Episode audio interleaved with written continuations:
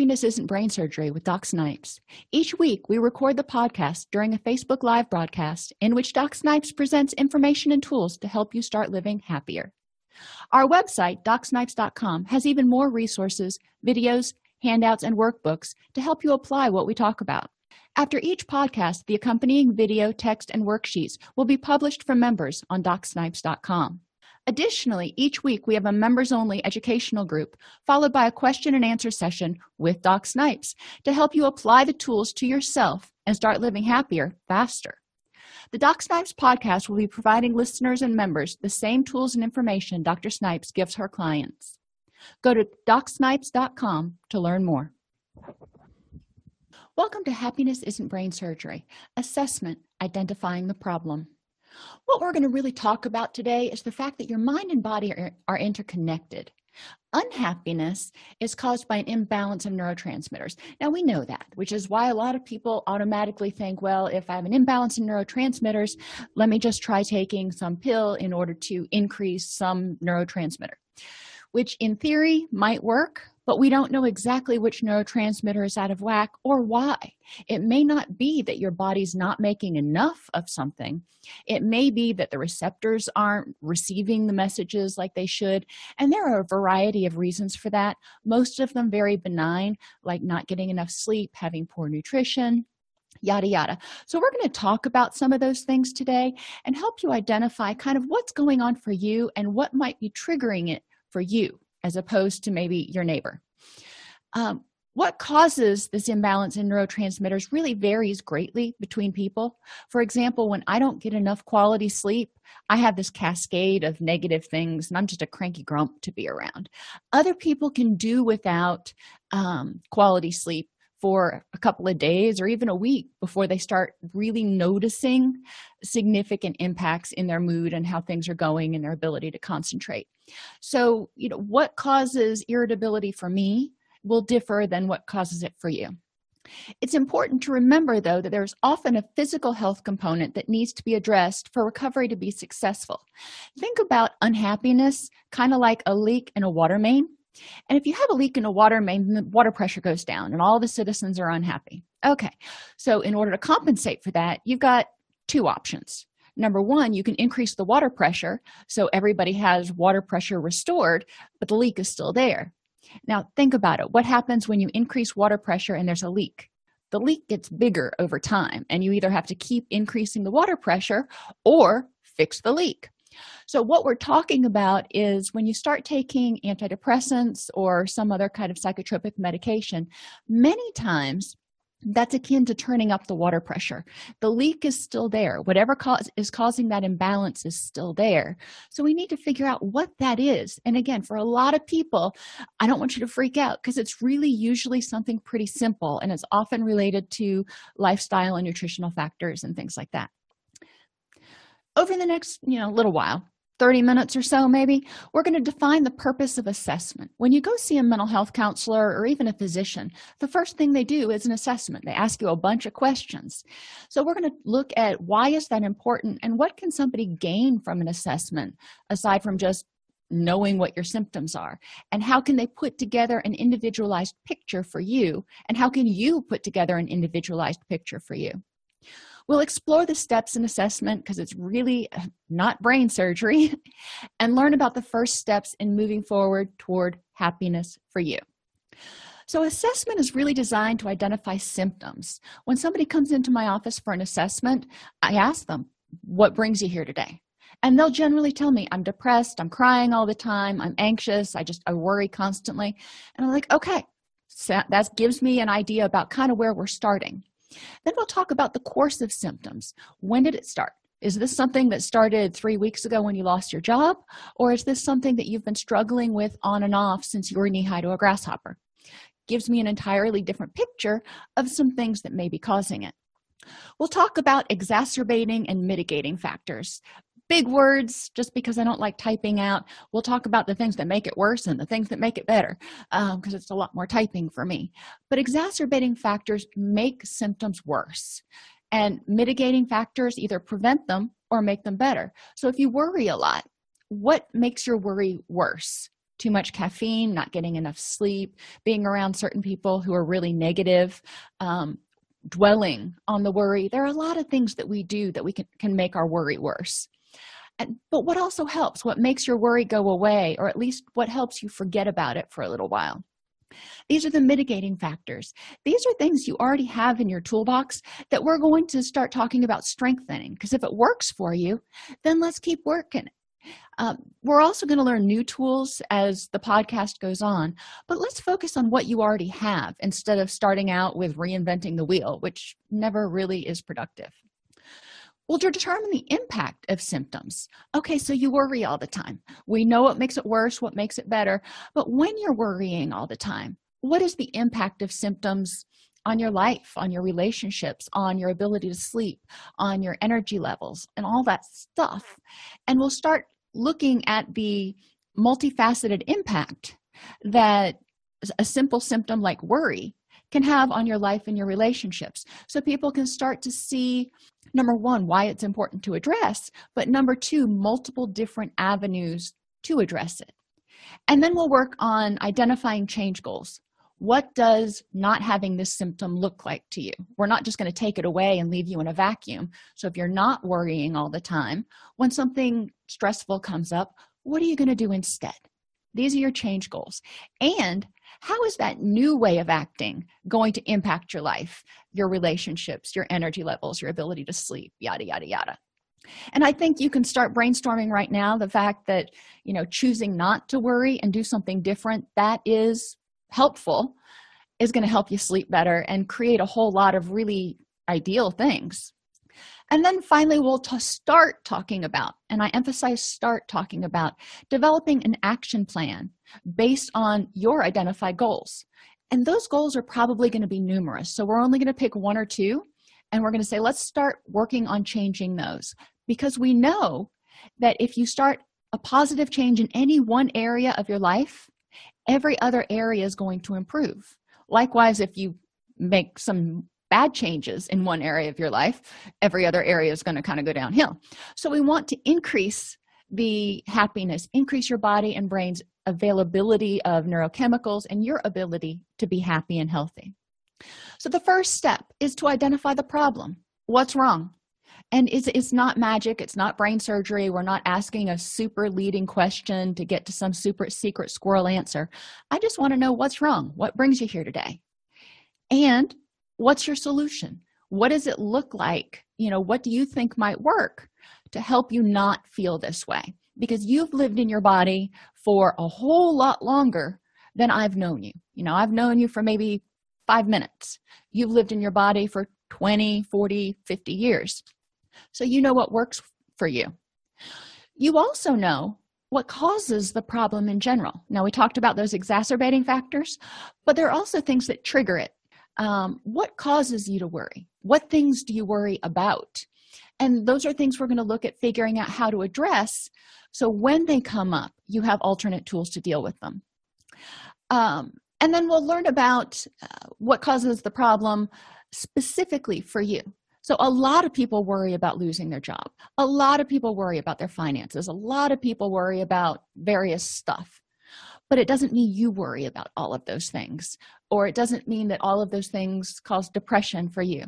So we want to look at specifically, you know, what are the top 3 or 5 things that causes your symptom for you? Then we'll move on to learning about possible solutions. All right, you've got this symptom. We know what causes it. We know what makes it worse. We know what's helped make it better in the past. So building on that, what do you think is the next possible step you can take in order to either start doing those things that mitigate it, you know, start using your strengths, or start stopping your exposure to whatever's causing this problem? How can you back away from some of these triggers for a little while until you kind of get your land legs? We'll identify the solutions that are going to work for you. Once you've brainstormed and put them kind of all on the whiteboard or all on a piece of paper, identify 2 or 3 that you say, you know what, I think I want to try this. Whether it's mindfulness or journaling or exercising or getting better sleep, you know, there's a whole bunch of stuff. You'll start identifying what you're going to start doing today. There's no reason to talk about a whole bunch of stuff and theorize and then say, okay, in a week or so, we might start. No, I want you to identify something you're going to start doing today to improve your happiness and figure out how to implement those solutions. So the presenting problem, you know, what are your symptoms? So if Jane walked into the office and she said, I'm depressed, I would say, how do you know you're depressed? What is it that makes you think you're depressed? What are your symptoms? And this is what we call as evidenced by, because what means depression to Jane may be very different than what means depression to Sally, because depression doesn't present the same for every single person. So first, I need to know what I'm dealing with, or you need to know what you're dealing with. What are the symptoms that you are lumping together to say, I'm depressed or I'm anxious? How long has each symptom been going on? Now, this is important because, for example, sleep, and you're going to hear me talk about sleep a lot, every week probably, but sleep deprivation, lack of quality sleep, has a cascade effect on your body, which can lead to higher anxiety, increased depression, and all kinds of other icky stuff. So if your sleep problems have been going on longer than anything else, then that might tell me, that's been going on the longest. I wonder what would happen if we started looking at that, because that might be causing some of this anxiety and depression. Now, it doesn't fix everything. By no means am I saying get a good night's sleep and you're going to wake up happy. No.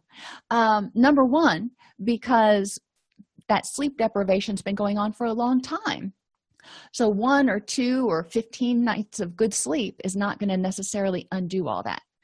But when you're sleep deprived and you're irritable and you're foggy headed and you have difficulty concentrating and you're fatigued, it impacts your mood. It impacts how you interact with other people. So it changes your environment because people don't want to be around you when you're a cranky pants. So we're going to look at what are the effects of that. We'll look at what makes each symptom, not the whole thing, not depression, but each symptom worse. What makes each symptom better? So for sleep, and that one's easy for one for me to pick on. If you're drinking caffeine up until 20 minutes before you go to bed, it's going to impact the quality of sleep. If you're taking antihistamines or even certain prescription medications, it's likely going to have some sort of an impact on your sleep. So it's important to understand what medications you're taking, how they may impact your sleep, and talk with your doctor maybe about taking the medication in the morning or maybe 5 hours before bed instead of right at bedtime if it's something that's going to negatively impact the quality of your sleep. And then we're going to look at the consequences, again, not of the big thing, depression or anxiety, but of each symptom. When you're sleep deprived, how does it affect you? When you're not eating a good diet, how does it affect you? When you wake up and you are just in a god-awful cranky mood, how does that affect you? And how does that affect everything around you? So you can start seeing and identifying, all right, this particular symptom here has a whole lot more negative consequences. So I think I might want to start working on that first. And then we're going to talk in depth, if you are in an assessment with me, about what does happiness look like? Happiness is obviously the absence of unhappiness. So what's going to be different? How are you going to feel different emotionally? And you're like, well, duh, I'm going to be happy. But there are a lot of other emotions that go along with it. When you're depressed, not only can you not, get angry or anxious or anything anymore, you just don't care, but you also can't get excited anymore because those neurotransmitters that help you get excited are out of whack. They're out of balance. So emotionally, when you're happy, you're going to be able to get excited. You may be more patient. I know when I'm any of those unhappy feelings, I'm really irritable and impatient. So you may be more patient. You may be more tolerant. You may be more compassionate, not only with others, but with yourself. So think about all the different things that happen when you are in that state of mind where you are happy and content and you're like, okay, I may not be sitting on top of the world, but life is good today. I woke up on this side of the dirt. Sun is shining. We're doing good. Mentally, what's going to be different? And I struggle with what word to use here, mentally, cognitively, thought-wise. When we talk about mental effects, what we're really talking about is your ability to concentrate and whether you're looking at the world through a negative Nelly lens or a rose-colored glasses lens, or just something that's kind of in between. We've all had that morning when we've gotten up late on the wrong side of the bed, we're kind of achy, we slept the wrong way. You just get up and you're in a negative mood. When you're in a negative mood, you tend to persist through the rest of the day, seeing things kind of cranky and through a negative lens. When you wake up and you're in a good mood, the sun is shining, you can smell spring in the air, the birds are chirping. The things that you wouldn't notice when you're negative, you don't pay as much attention to because you're so attuned to the happy stuff that's going on. And our brain is kind of cool that way, that when you get into a certain state of mind, it selectively filters what you're paying attention to. So if you're happy, what things are going to be different that you're paying attention to, and how much different will that feel? Physically, what's going to be different when you're happy? You know, I know when I'm depressed or angry or unhappy, my stomach gets upset, I get achy, I get fatigued, I don't have any energy to do anything, I'm kind of bleh. And I use that clinical term a lot, bleh, so just get used to it. Anyhow, physically, when you're happy, most people find that they have more energy, they're sleeping better. You know, maybe they're not wanting to eat the best diet in the world, but that's okay. All I really am going to ever talk about is eating a reasonably healthy diet. Nothing too crazy out there. But generally, you're not craving high-fat, high-carbohydrate foods for comfort or to support that chronic stress for that long-haul fight or flight. You're more interested in other types of foods. You're actually enthusiastic. You can have energy to go do different things that you enjoy, which takes us down to socially. When you're happy, what's going to be different? Will your self-esteem improve? Or maybe you've got good self-esteem right now and you're worried all the time. That, you know, that's okay too. It's a matter of what symptoms you have. How will being happier impact your relationships? You know, people are going to want to go around you. Are you going to want to spend more time around people? When I'm unhappy, I don't want to spend a lot of time around people. I'm just like, leave me alone. I don't have the energy, don't have the time. But when I'm happy, I love being around people. So how does it impact your relationships when you're happy versus when you're unhappy? And recreation. Again, when I'm unhappy, I don't have the energy to do the basic stuff, let alone go out and work in the garden or do those activities that normally I would find really enjoyable. So those activities go by the wayside, and I end up spending a large part of the day sort of on autopilot, just waking up, eating, going to work, coming home, eating, going to bed, and not doing much else. And that's not how we're programmed to operate. And finally, environmentally, when you're happy, what's your environment going to look like? When I'm happy, I tend to clean more. I have more energy, so I walk around and I putter and I straighten things. When I'm in an unhappy frame of mind, no, not so much. I sit on the couch, pull the blanket up over my legs, and I'm just like, yeah, whatever. I'll pick that up the next time I get up to get something from the kitchen. Not saying that that's how you should be. I'm just saying that when I'm in an unhappy frame of mind, I don't have the energy to putter. I don't have the energy to look around the room and go, what can I do to decorate for the season? Or whatever. And a lot of people love to decorate, which is not my favorite thing. And I can tell you, I need to be in a really energetic mood in order to do that. The other thing I ask people, which kind of surprises them, is what's going to be the same when you're happy? Because you know what? My bet is that there are some things that are going okay for you. Not great, maybe. Not fabulous, maybe. But they are good, and you don't want them to change. So what's going to be the same? These are the things that are starting to build our foundation. They're the blocks that have already been laid that we're going to fill in and build up upon as you start recreating your sense of happiness and health. The transactional model says the way that you feel emotionally or physically impacts how you interact with others. Think about the last time you woke up and you had a migraine. You're just in a lot of pain. Did it affect how you interacted with others? My guess is yeah. Most people, even if it's chronic back pain or chronic neck pain or chronic any kind of pain, makes a lot of people cranky. And it makes it harder to be patient and deal with other people because your brain senses pain as a threat. When your brain senses a threat, it sets off the the red alert system. So you're already kind of wound up and prepared for fight or flight, because your brain goes, you're that sick antelope in the herd right now. You're vulnerable. So I'm going to make sure that you're on alert, and I'm going to keep you sort of revved up and hypervigilant. That way you can't be surprised and you can't be hurt. So you're hypervigilant, which means you're edgy and you're jumpy and you're irritable. So how do you think you interact with others when they walk in and they go, hey, how's it going? You know, I have this other project that I need you to look at today.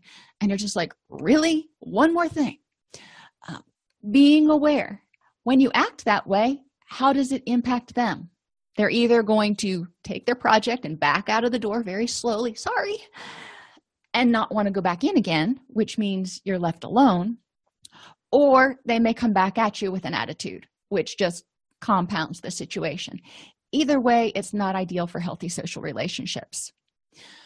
When you are feeling, let's stay with good, because that's just so much happier. When you're feeling good emotionally and physically, your stress response tends to be lower. So when you're unhappy or feeling unpleasant, you're already up here. You're kind of like a pressure cooker, and it's about ready to start blowing off steam. It's going to blow the top if anything else happens. And when something else happens, poof, guess what? When you are happy, there's no pressure in that pressure cooker, or very little. So you can turn the heat up quite a bit before you start getting to that point where the top's ready to blow off. So you have a much greater tolerance for stress.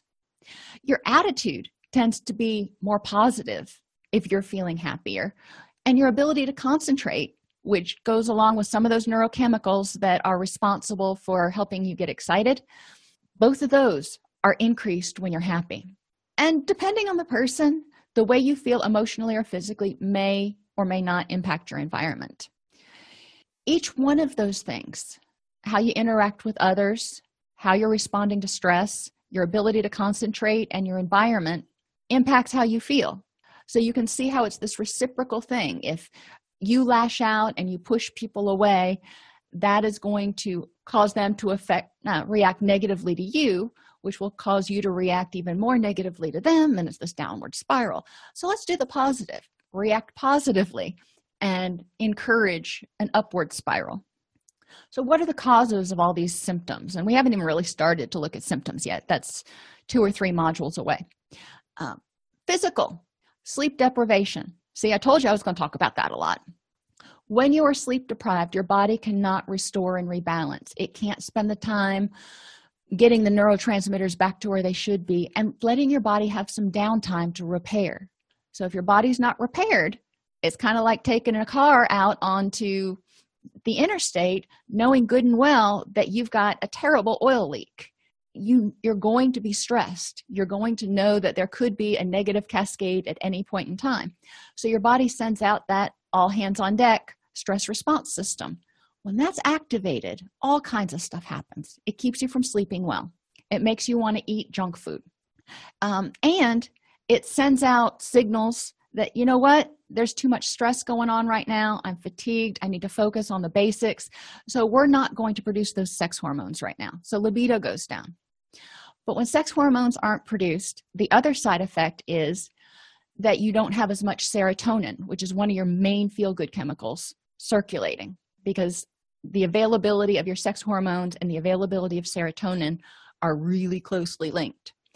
So there's a lot of stuff that happens if you're not getting good sleep. And some of you are probably going, ooh, I want to take a nap right now. And, you know, getting good sleep is always a great place to start. Poor nutrition. Your body makes the neurochemicals in your brain and the hormones throughout your body with the proteins you eat. So if you're not eating good food, you're not giving your body the building blocks. It's like trying to build a city out of Legos, and you've only got those little 6-spot Legos. You don't have any of the smaller ones. You don't have any of the weird shaped ones. You just have one kind of Lego, and it makes it a lot harder for you to build your city. So you need to make sure that you're getting adequate nutrition. Try to have 3 colors on your plate at each meal. That's not unreasonable. I'm not asking you to count anything. You know, that what you eat and how much you eat and calories and all that stuff is between you and a nutritionist or your physician. But the challenge for healthy eating is to try to eat colorfully. Pain and illness, when you're in pain or when you're sick, think about the last time you had the flu. And that's been going around here a lot lately. It can make you feel really grumpy. It can make you feel fatigued. It can make it harder to concentrate. I know when I have a sinus infection, I cannot remember my own name most of the time. And it makes it harder to sleep, which takes us back to that sleep deprivation thing. Because you know you don't sleep well when your nose is running and you're sleeping in the easy chair and taking decongestants every 4 hours. So you should expect that your mood is probably going to take a hit. You're not going to be the happiest sick person. That's okay. Knowing that when you start getting healthier and you can breathe again and you can sleep well again, your mood will return. Then during that period when you're ill, give yourself a break. Say, you know what? I'm not on my A game, and that's okay. I'm here. Sunlight. This is another easy one. We need sunlight every day to help set our circadian rhythms. We need sunlight to produce vitamin D, which is also responsible for depression. It's one of those vitamins that they know is really strongly implicated. They just don't know how in depression and anxiety management. So you need sunlight. Now, we're not talking about going and bathing in the sun every single day. You know, 10 or 15 minutes of sunlight a day is really all that you need. And most people get that going to and from their car and, you know, maybe sitting out on the porch and drinking their coffee in the morning or something. Sunlight helps you set your circadian rhythms, though. And circadian rhythms are your sleep, eat, wake cycle. It tells you when your circadian rhythms are going right, your cortisol levels that cause you some stress, that tell you to get out of bed in the morning, that help you get motivated, those go up and down like they're supposed to during the day. But then your body knows that based on darkness, it's time to start making melatonin, so it's time to start going to sleep. Think about the winter. I used to work in the center of a building. I had no windows. So I would go to work. It would be dark. I would work in my office all day long where I didn't see the sun. I would leave work, and it would be dark. And I would wonder why I would have difficulty sleeping and not know. I was hungry all the time. I didn't know when I was supposed to eat, didn't know when I was supposed to sleep. Because my body was going, is it nighttime or is it daytime?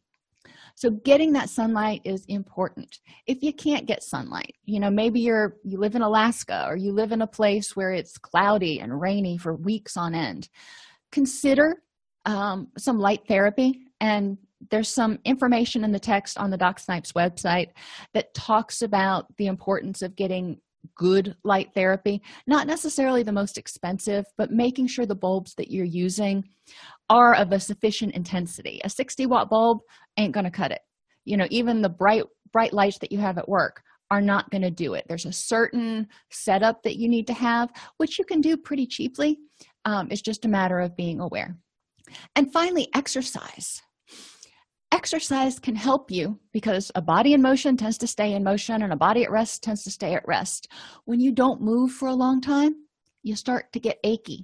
You start to get stiff. You start to lose muscle tone, which causes all kinds of other pain problems, which makes it harder to, guess what, sleep.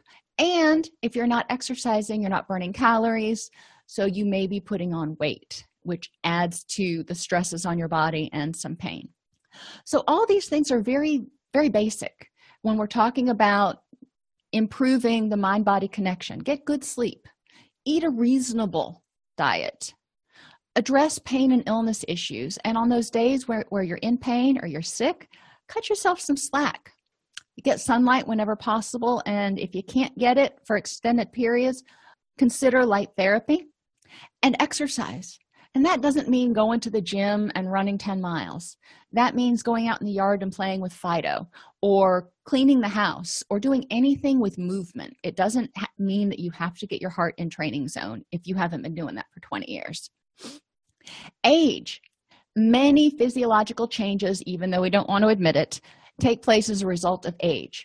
So when I work with a client and I ask them, you know, how old are you? That helps me get and understand an understanding of what might be going on in their body as far as hormone changes. And that includes levels of sex hormones as well as things like cortisol, which might be causing some of their symptoms. Additionally, younger people have fewer experiences against which to judge current experiences. Now, if you have teenagers at home, or if you remember being a teenager, what seemed like the end of the world when you were 16, you'd probably experience now and be like, whatever, they'll forget about that in a week. But as a 16-year-old, with all the experiences that a 16-year-old has, it does seem like the end of the world.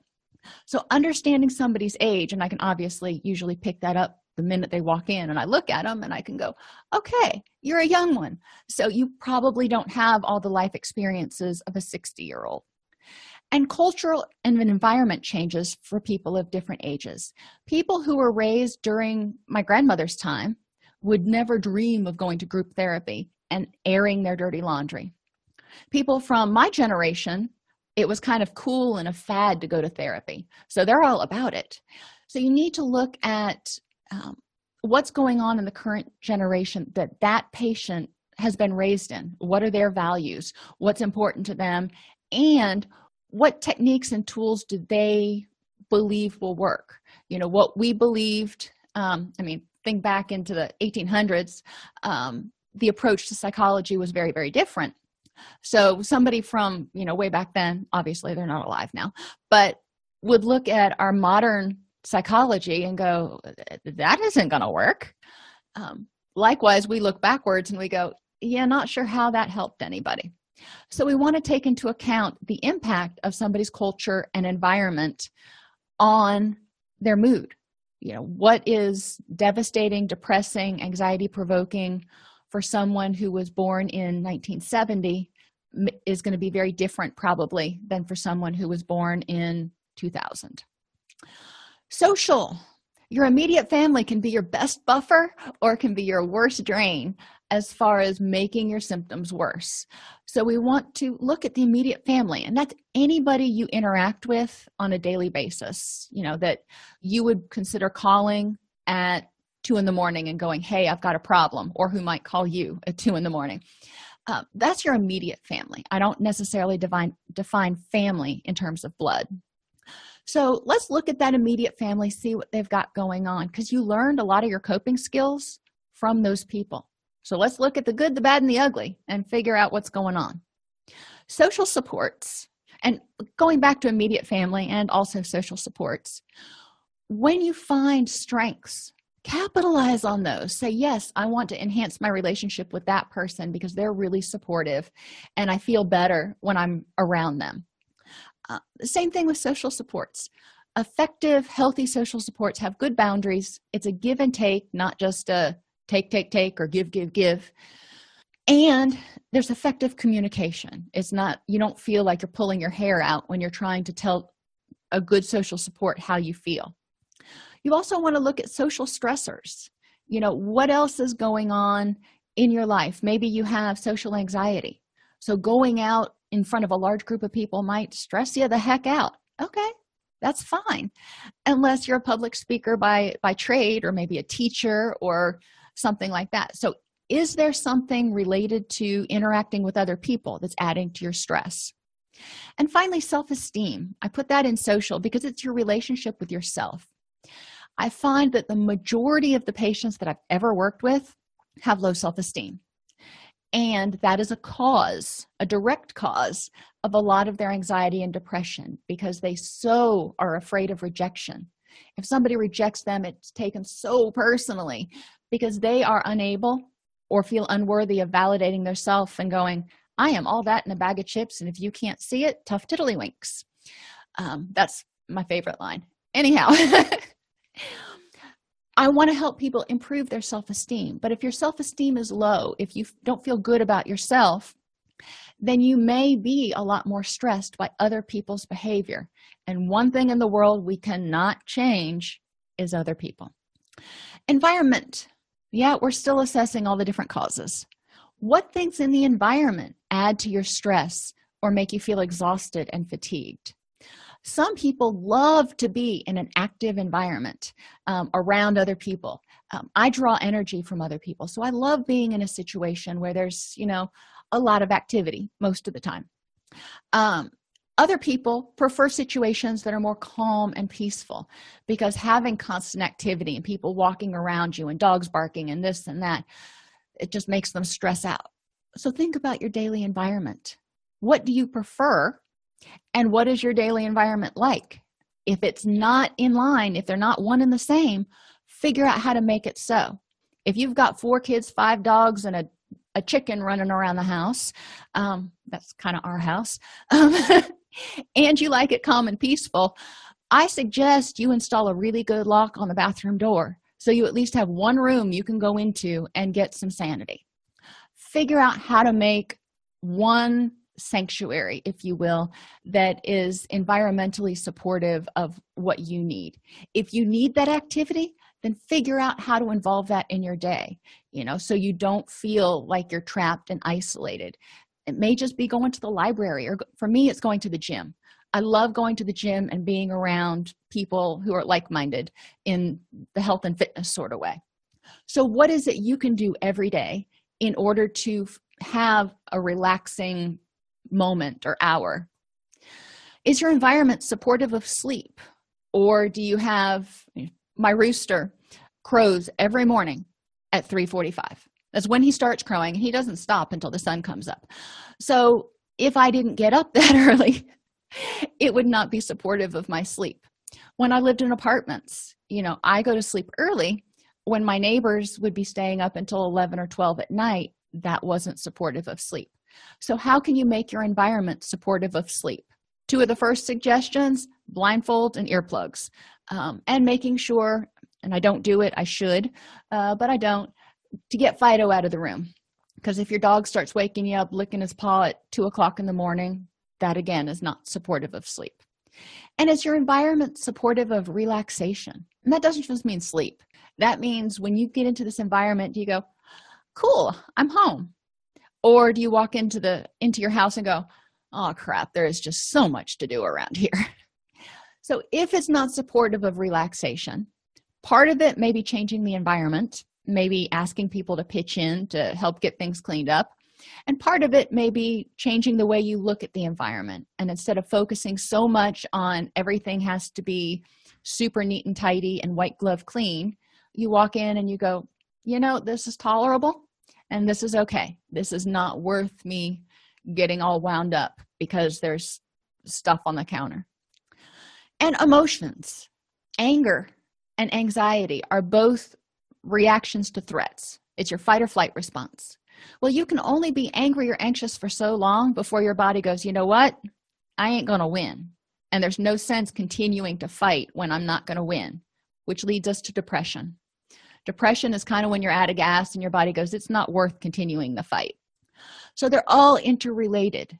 If you're depressed, we want to look and say, what was the anger or anxiety or situation that drained all your energy and made your body just kind of throw up its hands and go, I surrender?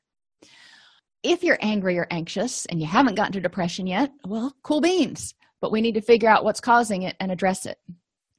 And if you're happy, of course, we want to look and say, what is it that makes you happy? Because we're going to do more of that. You can't be happy and miserable at the same time. So do more things that make you happy. It'll give you less time to be engaged in some of the things you can get rid of that make you unhappy. And you want to focus also on thought triggers for each emotion. What things do you tell yourself? And you need to listen to that internal critic because it's probably pretty rude. What things do you tell yourself on a daily basis that contribute to your anger, anxiety, or depression? You can spend 20 or 30 minutes just thinking about that. What kinds of things do I tell myself that support those negative emotions? When you get stressed out about something, you know, maybe something goes wrong at work and you get really angry, stop and ask yourself, what thoughts am I having that are fueling my anger, and how can I deal with those? So your symptom assessment is really pretty easy, thankfully. What you want to look at for each symptom, and we're going to start with sleep again because that's the easiest. What makes the symptom worse? What behaviors make your sleep worse? What thoughts make it harder to sleep? What goes on in the environment that makes it harder to sleep? Because those are all things that you're going to need to address. Probably all of them. Maybe once you address a few of them, some of the others will go away. But that gives you an idea where to start. Even if you just address the environment that makes it harder to sleep, that's making some big strides towards getting better sleep. So cool. Don't expect to change everything overnight. Make one or two changes. What makes the symptom better? What helps you sleep? What behaviors do you do that help you sleep? For me, I know if I exercise in the morning, I sleep better at night. So that's one of mine. What thoughts help you sleep? Sometimes guided imagery, going somewhere in your mind to a relaxing place to, think about this upcoming vacation that you've got, positive thoughts, saying your rosary, whatever it is, whatever thoughts you can have that kind of quiet the anxiety and the anger and anything else that's going on and help you sleep and drift off. And what can you do in your environment? What things in the environment help you sleep? Maybe aromatherapy, maybe a temperature. Maybe you do sleep better if you've got Fido in the bed as a body pillow. I know I do sometimes, but it's up to you what helps your symptoms. And then you want to look at the impact of each symptom. So what is the impact of not getting enough sleep on your behavior throughout the rest of the day? Probably slows you down. It makes it harder to concentrate. You're less efficient. How does not getting enough sleep impact your thoughts throughout the rest of the day? Are you more negative? Are you more impatient? Maybe. And how does not getting enough sleep impact your environment throughout the rest of the day? Even at work, when I'm better rested, my desk is cleaner. When I'm exhausted, it kind of, the outside reflects the inside. So if you come in and it looks like a tornado hit my office, I'm probably exhausted. So think about how just a simple symptom impacts each area of your life. But also think about, go back and say, if I'm not sleep deprived, if I'm getting plenty of sleep, how's it going to impact my behavior? If I am getting plenty of sleep, how are my thoughts different? And how are things more optimistic and focused and creative and whatever? And if I'm getting enough sleep, what's the effect on my environment? And environment can be not only tangible things, but also the people. Because I know when I get enough sleep, I tend to be more patient and compassionate and kind. And so I'm nicer to other people, which in turn usually means they're reciprocally nicer to me.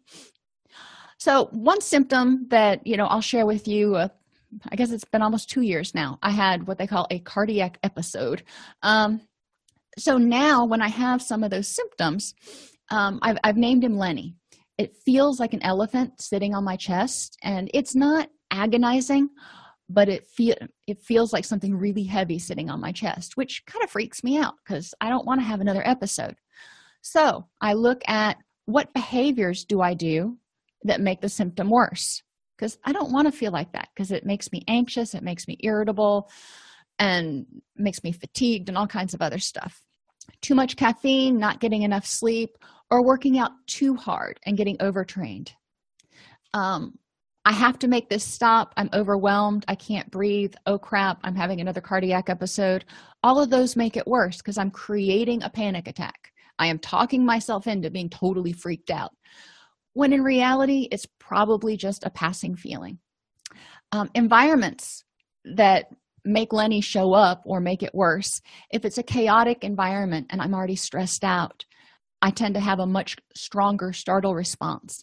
So, I jump through the roof, which makes my heart start pounding. And if I've already got Lenny sitting on it and it starts pounding, it just feels awful. So again, it freaks me out and I can talk myself into a panic attack.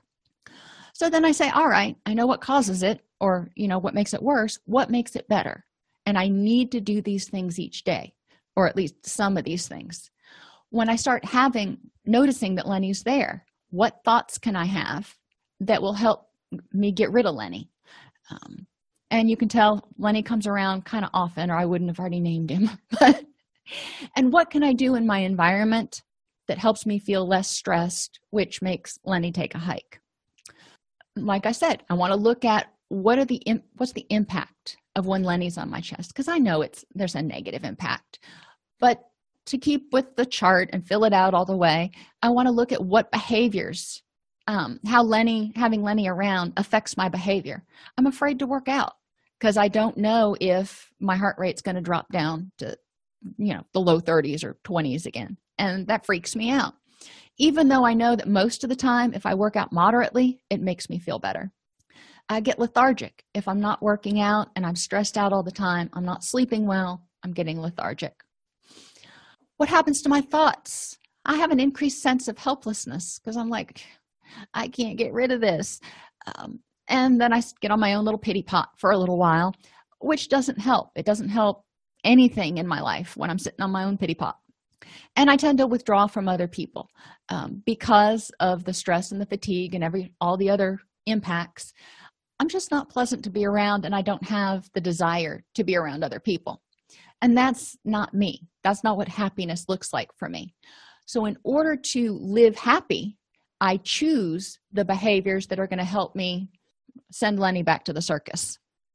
So the next step for you is to work on becoming mindful of your symptom triggers. Throughout the week, do a mindfulness scan prior to each meal. And I say each meal because everybody eats. And this helps you anchor it instead of trying to remember to do it at 2:00 or something weird. Before each meal, just stop for a second and go, how do I feel emotionally? What are my thoughts like? Am I negative? And am I irritable? Am I impatient? And how do I feel physically? What do I need physically? Am I tired? Am I energetic? Am I in pain? Am I feeling pretty darn good? What's going on? Start focusing and becoming aware of how you feel, and it will change throughout the day, and that's okay. The key is to start becoming aware of it, so as it changes, you can change with it. The assessment is really the beginning point for any sort of change. It helps you get a clearer idea of what might be causing your symptoms and making them worse, and what you can do to make them better.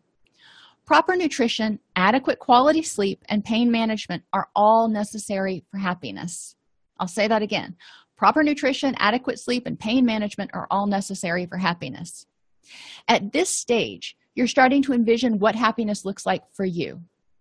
So identify what things this week are a good use of your energy.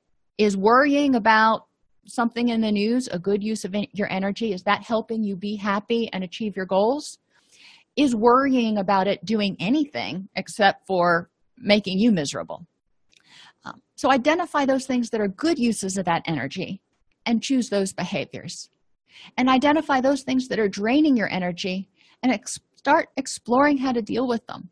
If social media drains your energy, consider staying off social media for a week and seeing how you feel. I'm not saying forever. I'm saying give it a trial run. If worrying or, stressing about something is draining your energy, figure out what the next step is to start dealing with it. Related videos in the Doc Snipes series that you may want to look at as they are made: Understanding Symptoms, The Mind-Body Connection, Mindfulness, Motivation, Goal Setting, Sleep and Happiness, Nutrition and Happiness, Emotion Regulation, Distress Tolerance, the ACT Matrix, and finally, Interpersonal Effectiveness Skills. And these will all be upcoming podcasts in the next couple of months.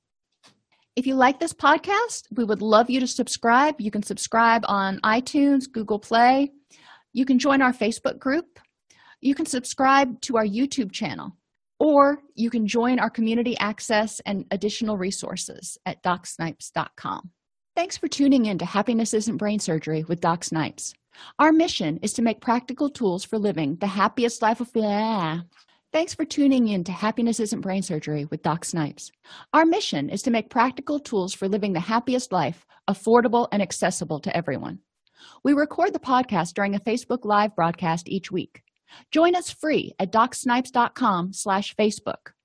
Remember, our website, docsnipes.com, has even more resources, members-only videos, handouts, and workbooks to help you apply what we talk about.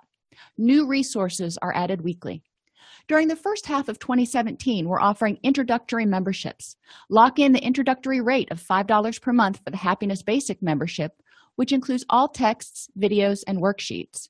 or $14.99 per month for the Happiness Plus membership, which includes everything from the basic membership plus access to the weekly members-only educational groups and question and answer sessions with Doc Snipes, designed to help you start living happier, faster.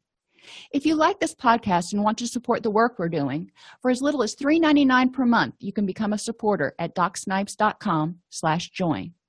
Again, thank you for joining us, and let us know how we can help you.